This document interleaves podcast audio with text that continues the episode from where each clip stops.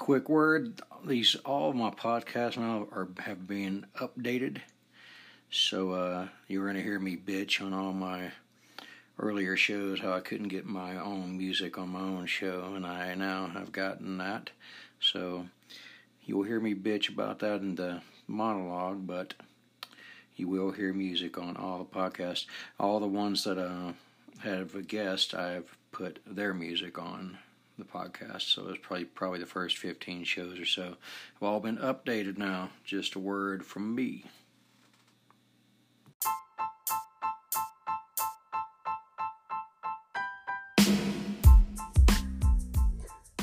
Hello, welcome to Southern Man in a Western Town.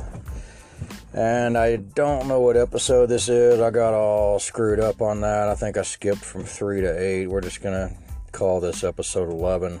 And then there'll be like, and then future, there'll be like five episodes that are lost. And no one will ever be able to find them when they're looking for them when, this, when I become uh, hugely famous. Anyway, this is the show we talk about music, wrestling, trucking, whatever the hell you want to talk about. That's what I talk about. That's what I do. If you ever thought about being a trucker, tell you how my day went so far. So I get up at 3:30 in the morning. Went. I tried to go to sleep around eight, but I woke up and messed around a little, and uh, I probably got about six hours sleep, maybe, maybe five. So I get up at 3:30 in the morning, drive about five hours from my house in the snow. It's about an inch of snow when I got up, and then it's dumping when I head in. Drive about five miles from my house, get in my tractor, bobtail it over to Hershey's. Bobtailing's when you uh, drive a tractor without the trailer on it. Truckers know that, but it's called bobtailing. I have no idea why it's called that. Um, so then you, anyway, take that, uh, take the tractor to Hershey, you know, the candy place, which is pretty much right behind where I park my tractor, so it's pretty convenient, but it's still snowing like hell. And I've never been to Hershey before, so it's a big process. Today I was having to pick up a refrigerator unit uh, trailer from a company called Knight that's loaded down with Hershey bars and other candy and shit from Hershey and take down to Salt Lake, which is about an hour drive, maybe a little more in the snow couple of wrecks on the way and all that good stuff. So got get to Hershey and to. That's a whole process. You have to check in at the booth, and the people think you're an idiot because you've never been there. You don't know what the whole situation is yet, and all that. Um. So anyway, now I'm down in Salt Lake at a place called Core-Mark where I'm delivering this candy bars too. Cool thing about Hershey is when I checked out of there, they gave me candy bars. That's cool, but I guess they got a shitload of them. Um, sitting here waiting to get loaded. It's dark, snowing. Watching this jackass across from me try to smash into his kingpin on his truck. What that is is that's the pin that's on the trailer where you uh, actually connect the tractor to the trailer. He is too stupid or too lazy to get out and realize that his, uh, the trailer's too high off the ground. So that's what you call a high hook. You can't can't actually hook it because it's too high. So you have to get out and lower the trailer down, which he's too fat and lazy. and He probably don't want to get out. He's just smashing into it over and over. So anyway, I'm backed into a door, trying to get unloaded, and dark, snowing, kind of couple of wrecks on the way down, like I said. So if you ever think about being a trucker, you got to deal with a lot of bullshit. It ain't just getting in the truck and driving down the street. If it was, that would be simple. After I leave here, I'm going to take this empty trailer back to Hershey, drop it, and then I have no idea what I'm doing after that. But I know I'll be tired because I've been up two hours already, um, or more than that.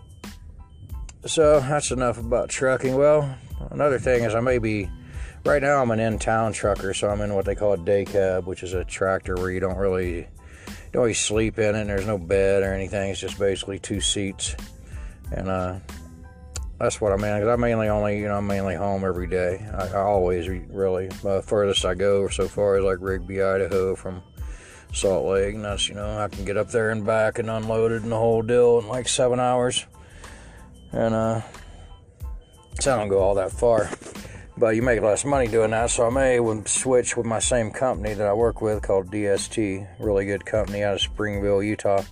I May switch to going over the road with those guys and uh, maybe going to California a couple of times a week, increase my pay a little bit, give the family a little more uh, toys to play with. I'll just have to be gone longer and more, and then I'll switch into a sleeper berth uh, cab, what they call, where you have bed and refrigerator and stuff, sometimes microwaves and all that. But I guess that's enough about trucking for now. I'll update you on that for the people that are listening to the show. Don't know if anybody is listening yet. An update on the music situation. I've been again. I've been trying to get my original music on my podcast. I finally figured out how to do that. By then, so I, I did. I released one podcast that's just samples of my music. I don't even talk or anything. So you can find out. I think that's episode ten. Excuse me. Um, but then after that, they sent me an email. Folks over at Anchor Podcast, which is a good good thing to do if you want to start a podcast. Um, but I digress.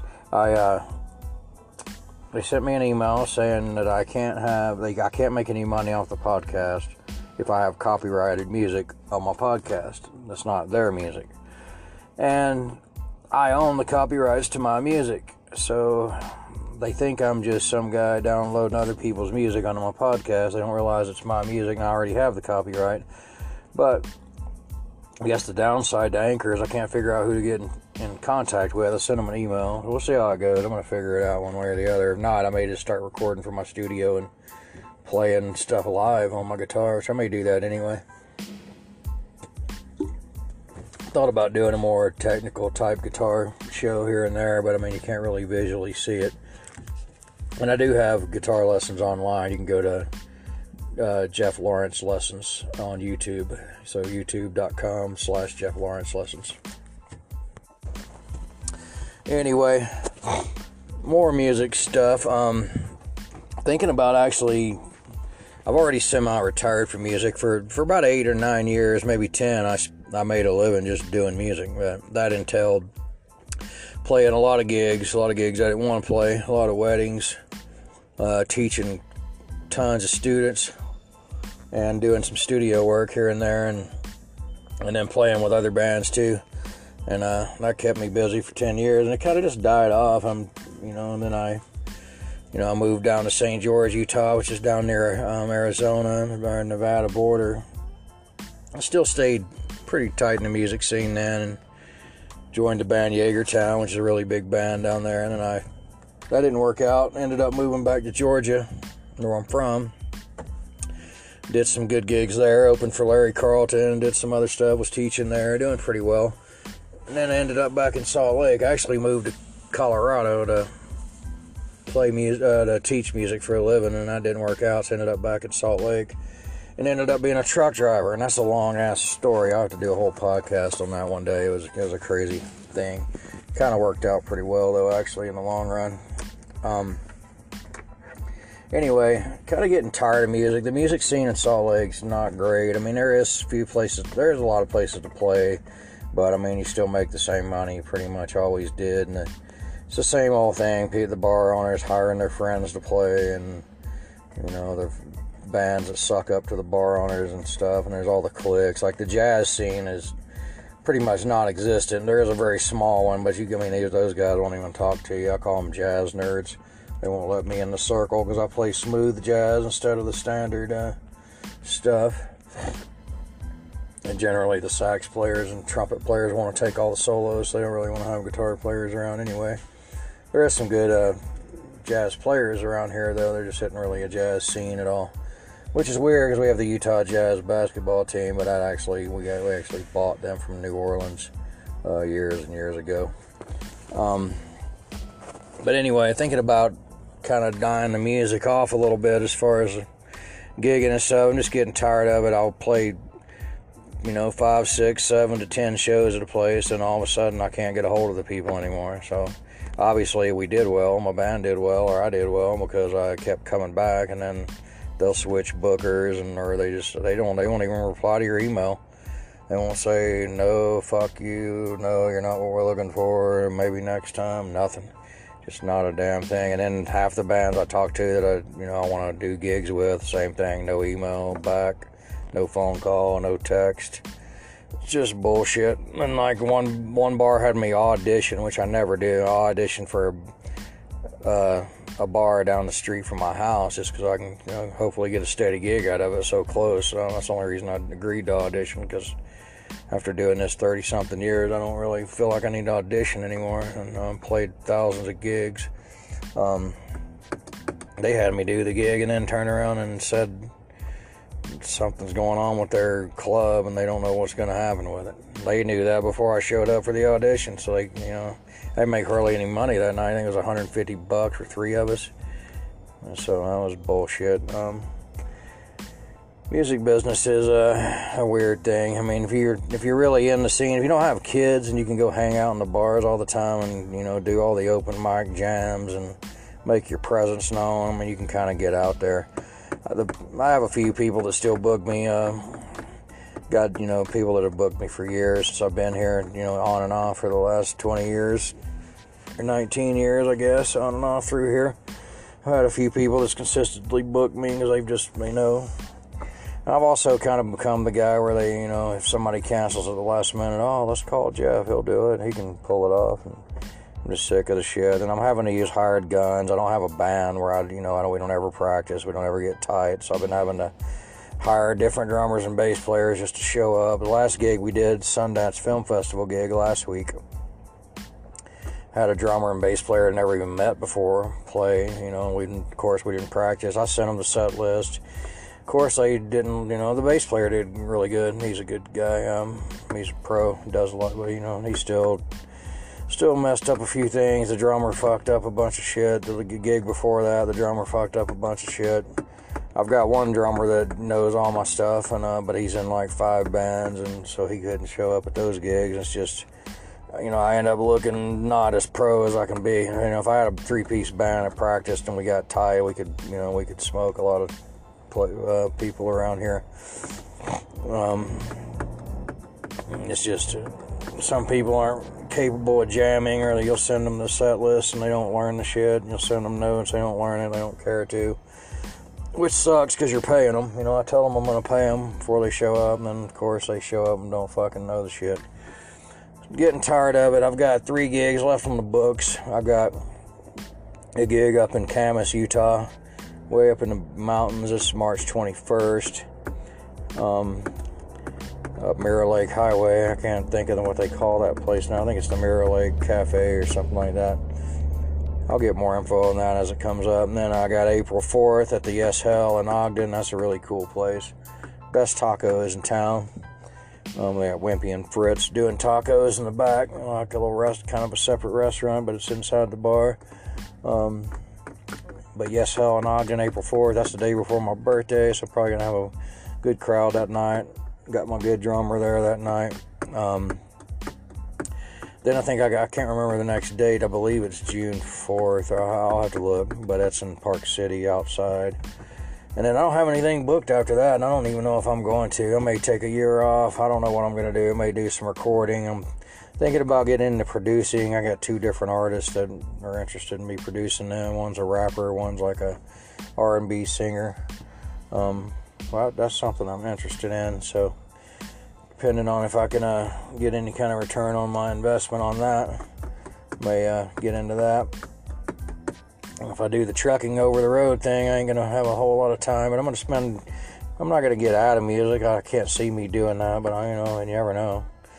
Um, I'm gonna try to maybe write a new album, go into the smooth jazz thing. I really, really dig just doing smooth jazz and my originals, stuff like that, kind of Larry Carlton material type stuff.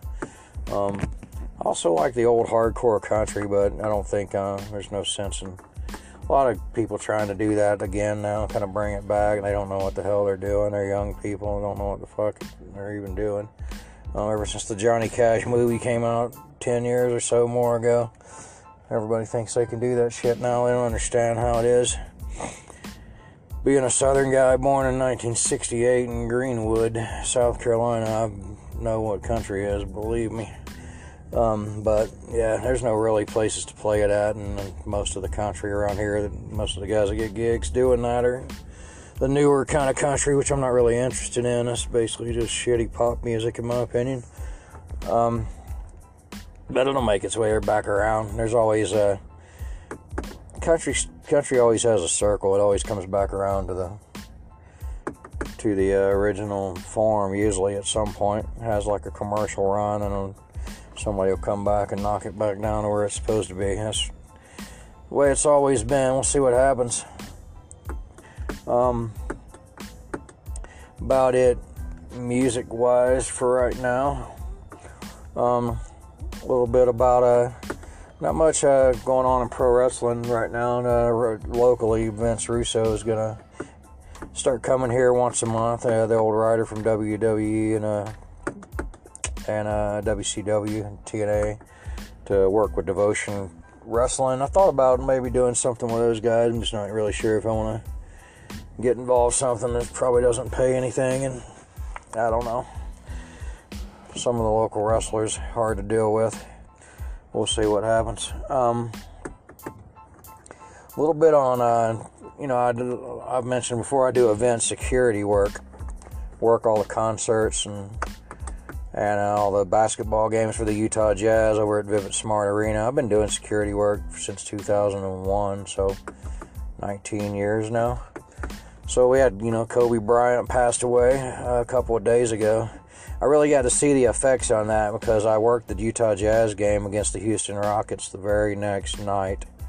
And I was assigned to work in the uh, Jazz's, um, the Utah Jazz players' dressing room door, which basically you stand at a glass door with somebody else. And when we see somebody coming or going, we open the door for them, and especially the Jazz players because they'll be running full force into there to get some tape or I don't know what the hell they're doing in there. But even during the game, they'll come hauling ass through there and uh, and then come back and things like that. But I saw how you know you could you're only two three inches away from the people. They're uh, the players. You could see how visibly upset a lot of the a lot of them were about the Kobe Bryant situation, and uh, they did have a moment of silence before the game, and then they they let the clock run out when they first started it, like they like they do sometimes when that, things like that happen. Saw a lot of the local reporters or some of the um, national reporters break down and crying backstage. So a lot of things, yeah. Of, it's interesting to see it from that perspective. Um, yeah, security work. I got a Miranda Lambert concert Friday. We got the WWE coming in Monday. So I may have some wrestling news on that. Doing event security, you don't really ever know where you're going to be. Like I could get to the WWE show Monday and I could be right there at the ring. I could be backstage at the dressing room. I could be I could be at the front door and never even see any of it. Check, you know, you never really know till you get there.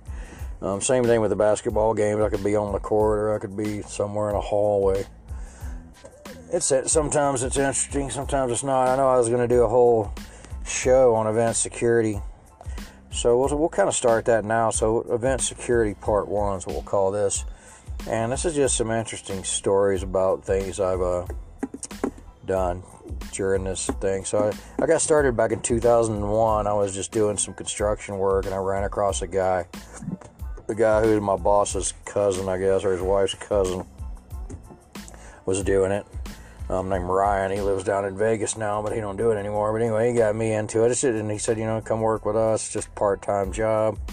Company's called CSC, uh, Contemporary Services Corporation.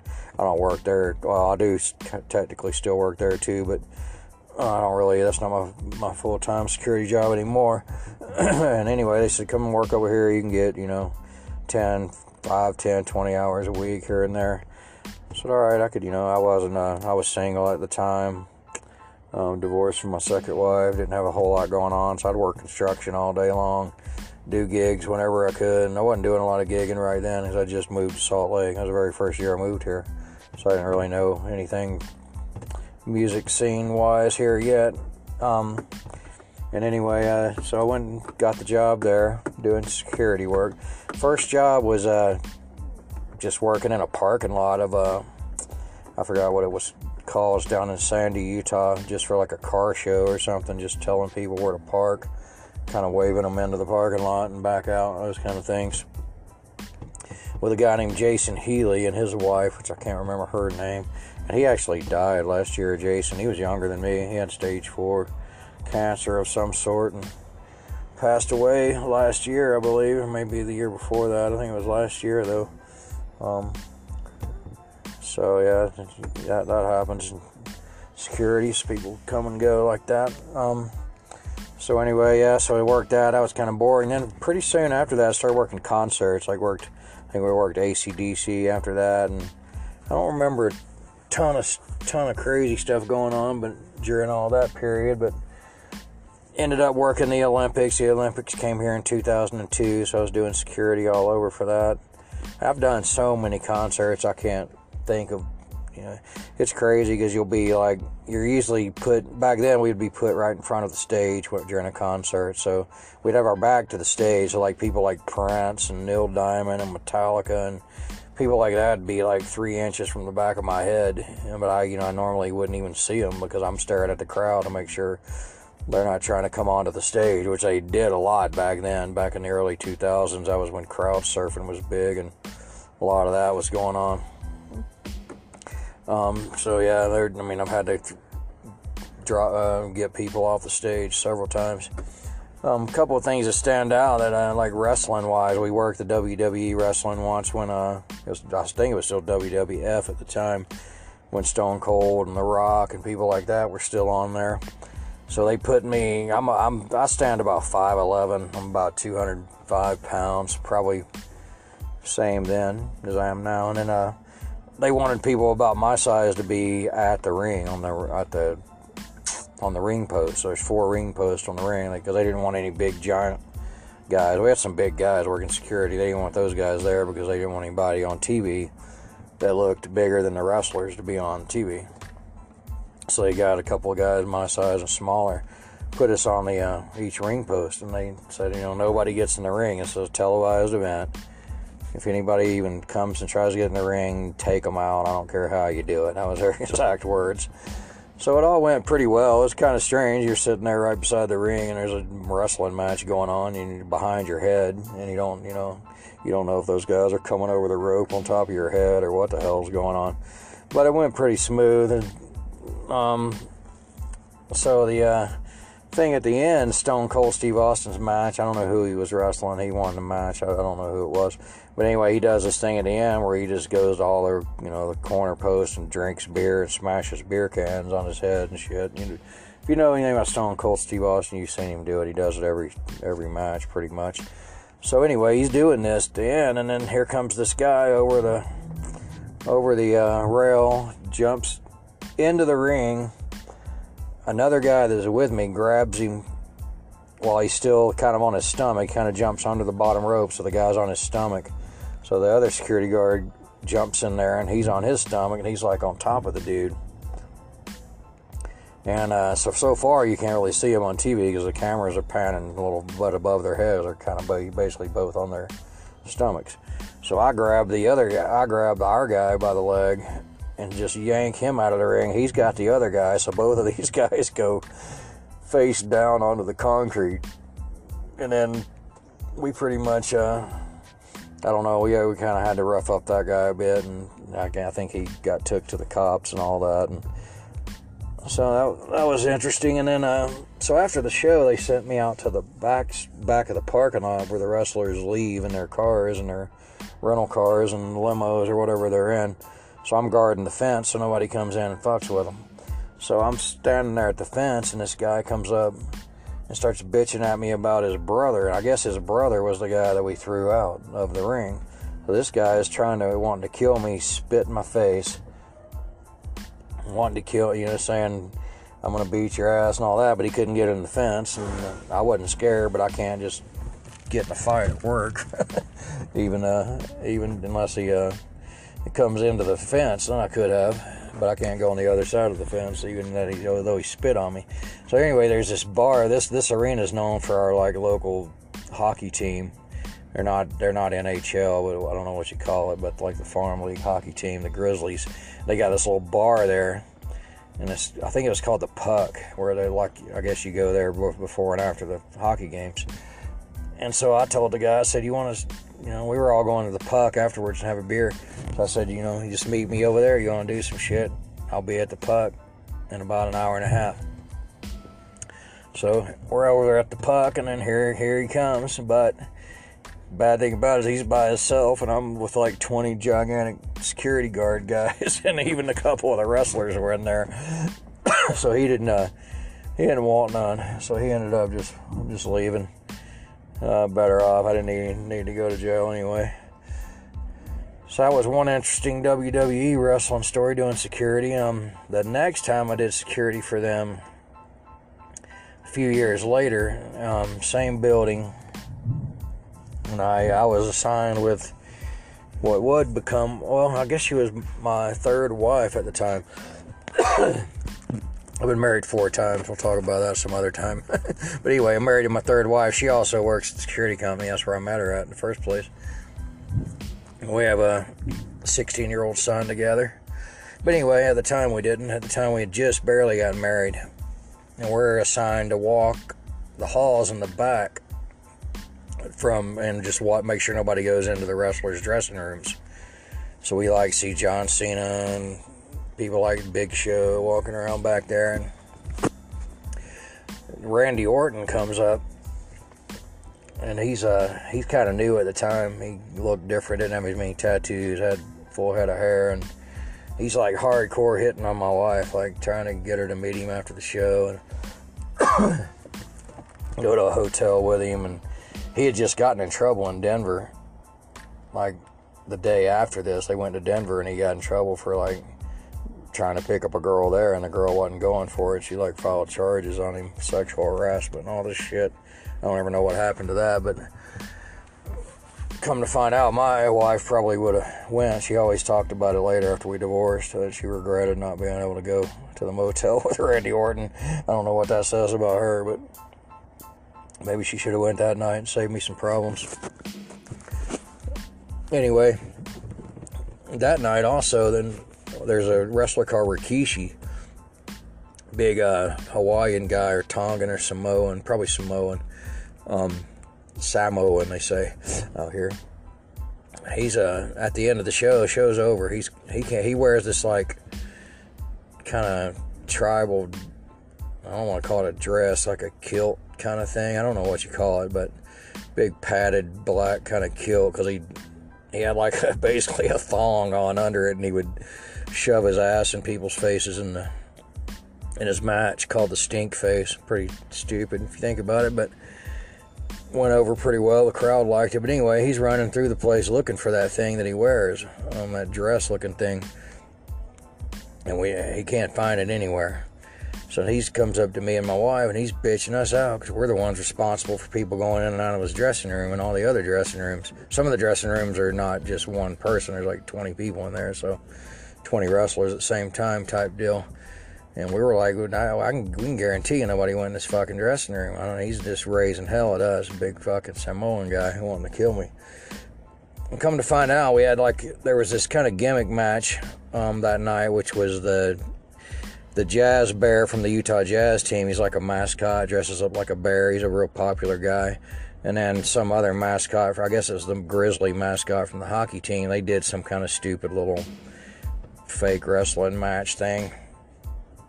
But it wasn't the normal guy that dresses up like the Jazz Bear. It was a different guy in a suit. And they were going in and out of the dressing room, which what they were supposed to do, so we didn't think nothing of it. Turns out that guy ended, was the one that stole Rikishi's uh, dress kind of thing he wears. So that was fucked up. So, we, well, at least we got to the bottom of it. He apologized for yelling at us and all that couple other things that happened that year. Let's see, or, or close to around that time, we did Dave Matthews Band. He was real popular at the time, so I'm working his dressing room. And at the end of the night, he comes out and he says he comes out with this big giant wooden trunk of shit. It was like a thin wooden trunk, like you'd see like in front of somebody's bed in their bedroom, and it's like full of organic food, like organic apple chips and that kind of shit. And he's like, this is the last day of our tour.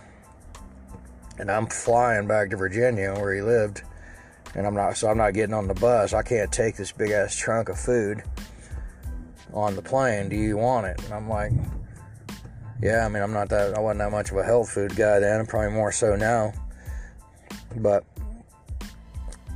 so, you, so I took a big trunk of Dave Matthews Band's food home with me, and I was telling people all week I'm eating Dave Matthews food, and they they just, what the fuck are you talking about? I would sometimes I would tell them the stories, sometimes I wouldn't. I don't think they believed me anyway. A lot of times they do, they never believe these stories from the security because you can't take pictures and shit. That's the biggest thing that you do. If you take a picture, you can pretty much get fired. So I don't have pictures of nothing, but I've got like all the ticket stubs and guitar picks and uh, press sheets and the sheets they give us telling us what's going to go on.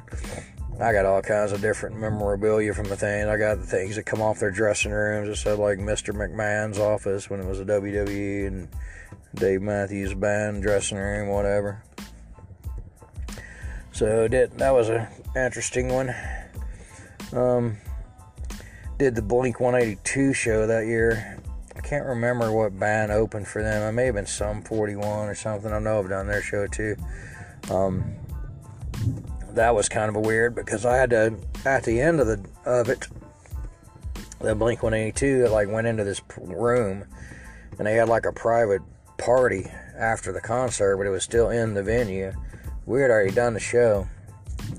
During the show, there's crowd surfers. It's like you have to catch the crowd surfer in the barricade where we're at, right in front of the stage, put them back on the floor and make sure they don't get on the stage and let walk them back into the crowd and just let them do it again. So you're basically almost like pro wrestling. You're catching like 150 to 200 pound guys and girls coming over without their tops and just crazy shit um, all night long. And then they afterwards they sent me to, to guard the door of this private party they're having, and they're just getting shit faced drunk.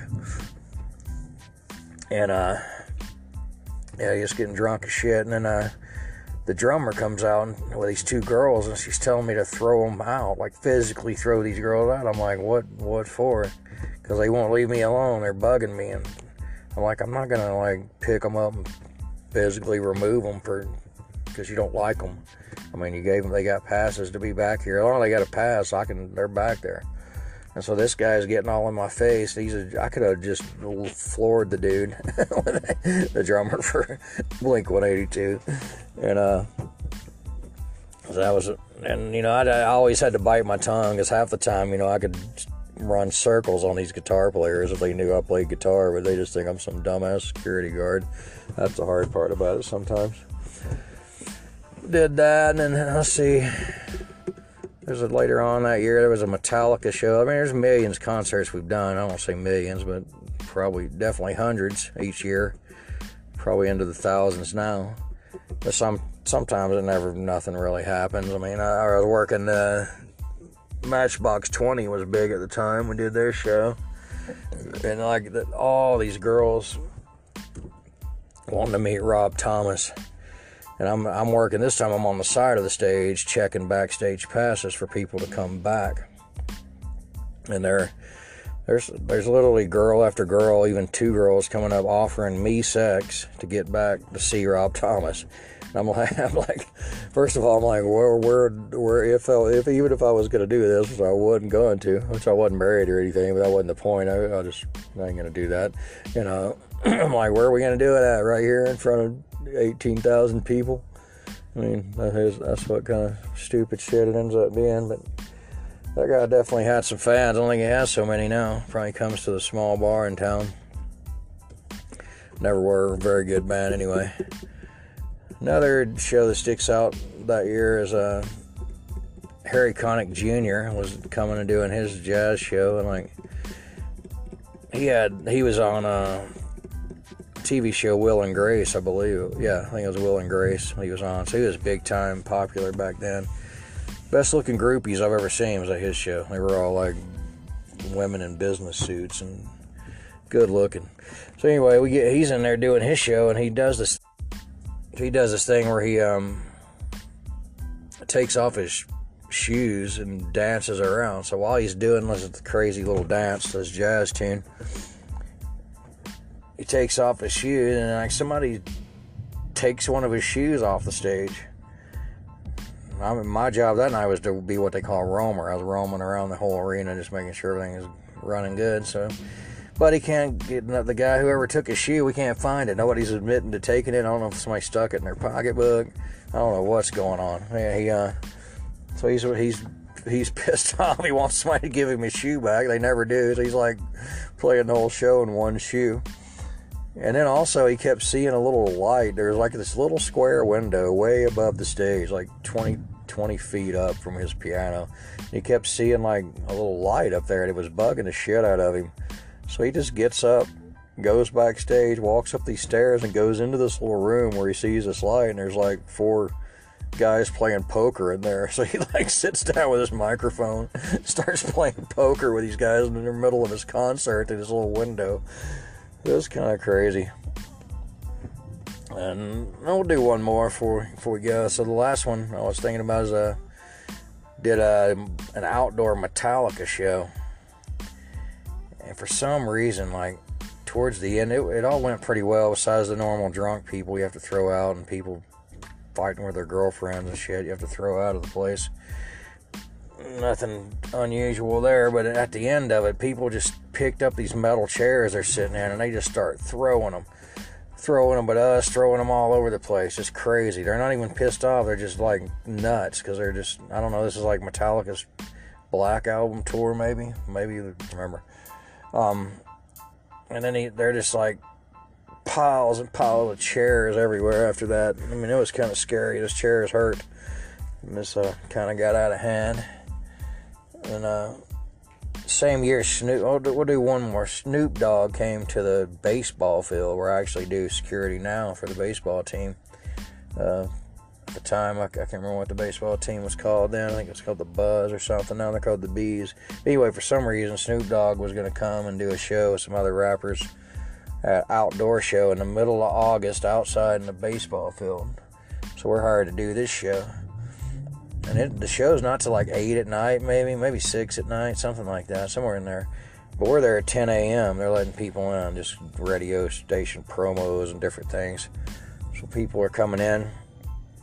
All these young girls, you know, under 18 and not, you know, definitely under 25, pouring in there. And in, in Salt Lake City in August, I mean, it's close to 100 degrees if it's not 100 degrees. And they're coming in with no water or anything, just trying to get is a uh, is a general admission. So if they could get all the way to the stage, and that's where they're that's where they could be the whole night. There wasn't there wasn't tickets, just general admission seating. And so by the end of the night, you're talking six you know six hours later or more, eight hours later.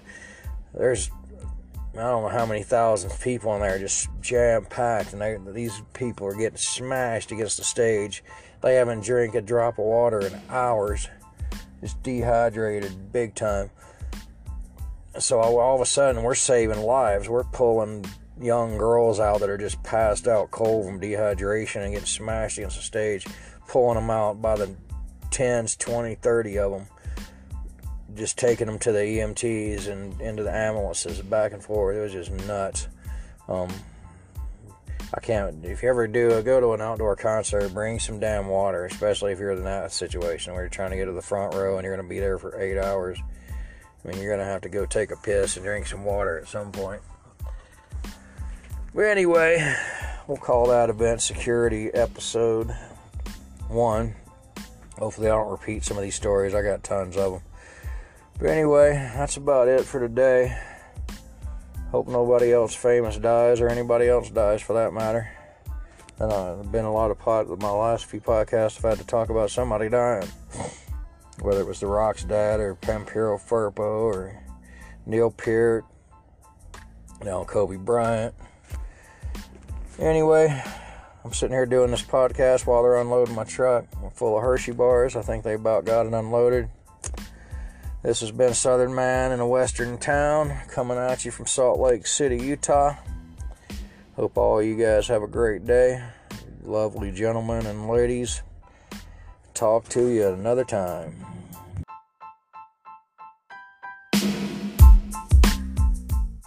Welcome to the world of black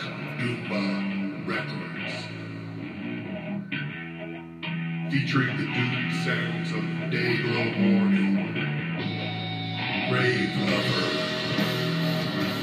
Cult of Sorrow, Tommy Stewart's Direwolf, Wither Without You, Bloody Jars, Negative Wall, and the artists of Doomonomicon, Doomstress, Stone Man, Dead Register, and more. Facebook, Twitter, Bandcamp, and Big Cartel, and BlackDoombaRecords.co. Black Doomba Records. Expect the dark.